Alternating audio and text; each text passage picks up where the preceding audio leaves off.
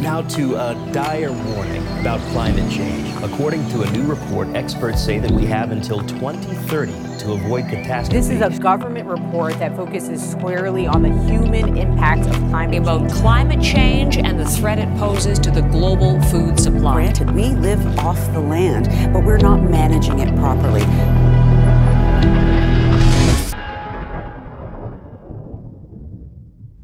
Sego, welcome to the podcast series Sacred Teachings. I'm Ginny Doctor of the Mohawk Turtle Clan. The first season of Sacred Teachings is called Wisdom of the Land. There will be eight episodes. A new one will be released every Monday for eight weeks. The first series will explore the meaning and importance of the natural world to the first peoples of this land. Although beliefs and customs vary from region to region, I can say with certainty that our people traditionally treated the land with respect and regarded the land, the animals, the water, and the air that we breathe as sacred gifts of the Creator.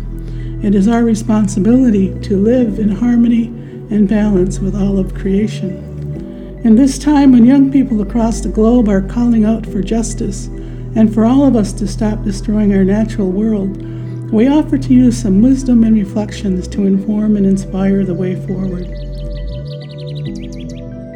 This is Sacred Teaching Wisdom of the Land.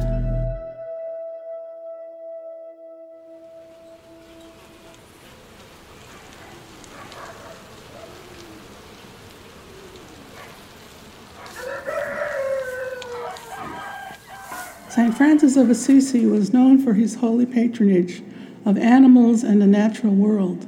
He called all creatures his brothers and sisters and regarded all as precious in the eyes of our Creator. Archbishop Mark MacDonald will share a teaching with us.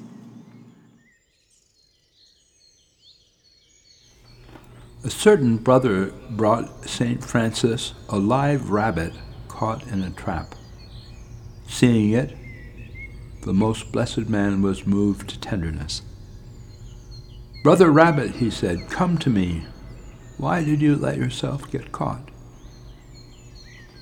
As soon as the brother holding it let go, the rabbit, without any prompting, took shelter with the holy man, as in a most secure place, resting in his bosom.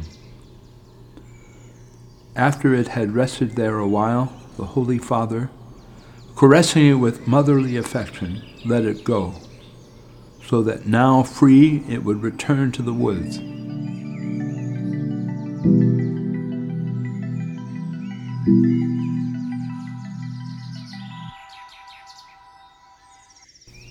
St. Francis had the same tender feeling towards fish.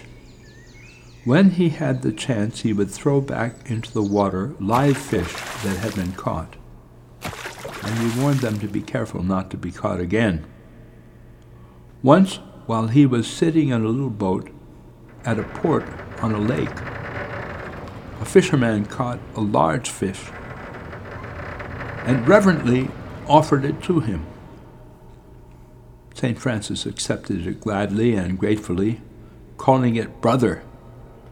He put it back in the water next to the little boat and with devotion blessed the name of the Lord. For some time that fish did not leave the spot, but stayed next to the boat, playing in the water where he put it until, at the end of his prayer, the holy man of God gave it permission to leave.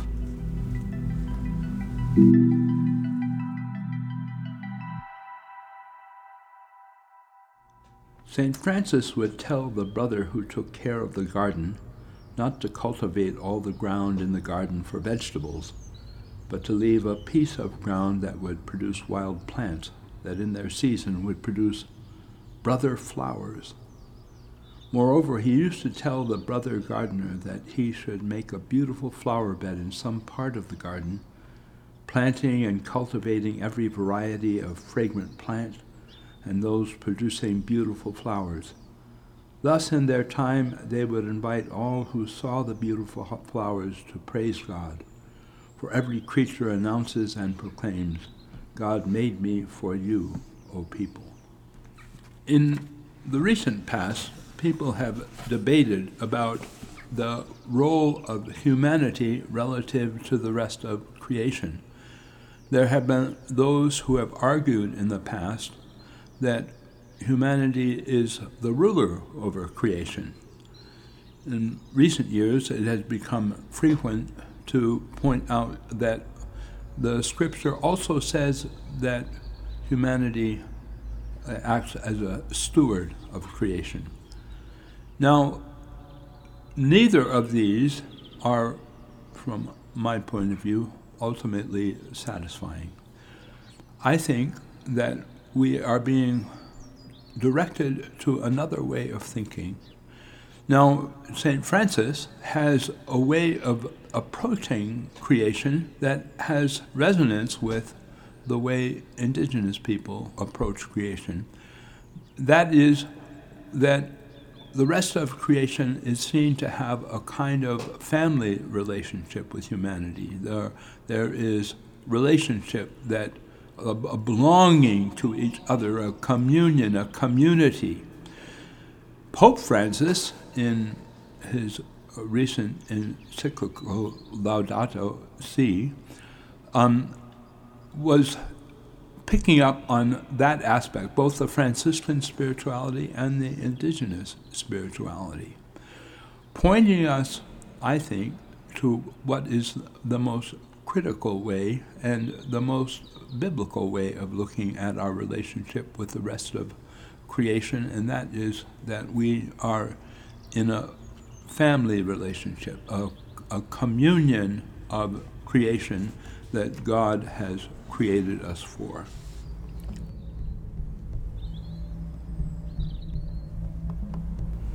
Let every creature in heaven, on earth, in the sea, and in the depths give praise, glory, honor, and blessing to him who suffered so much, who has given and will give in the future every good, for he is our power and strength, who alone is good, who alone is almighty who alone is omnipotent, wonderful, glorious, and who alone is holy, worthy of praise and blessing through endless ages. Amen. A prayer of St. Francis.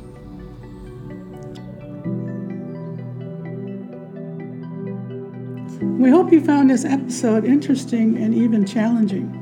Next Monday, our next episode will go live, so make sure to set a reminder. It's only going to get better. Between now and then, you can follow our social media handles at Canadian Anglican on Instagram, the Anglican Podcast on Podbean, and the Sacred Teaching Podcast on Spotify. Until then, Scano, Ona.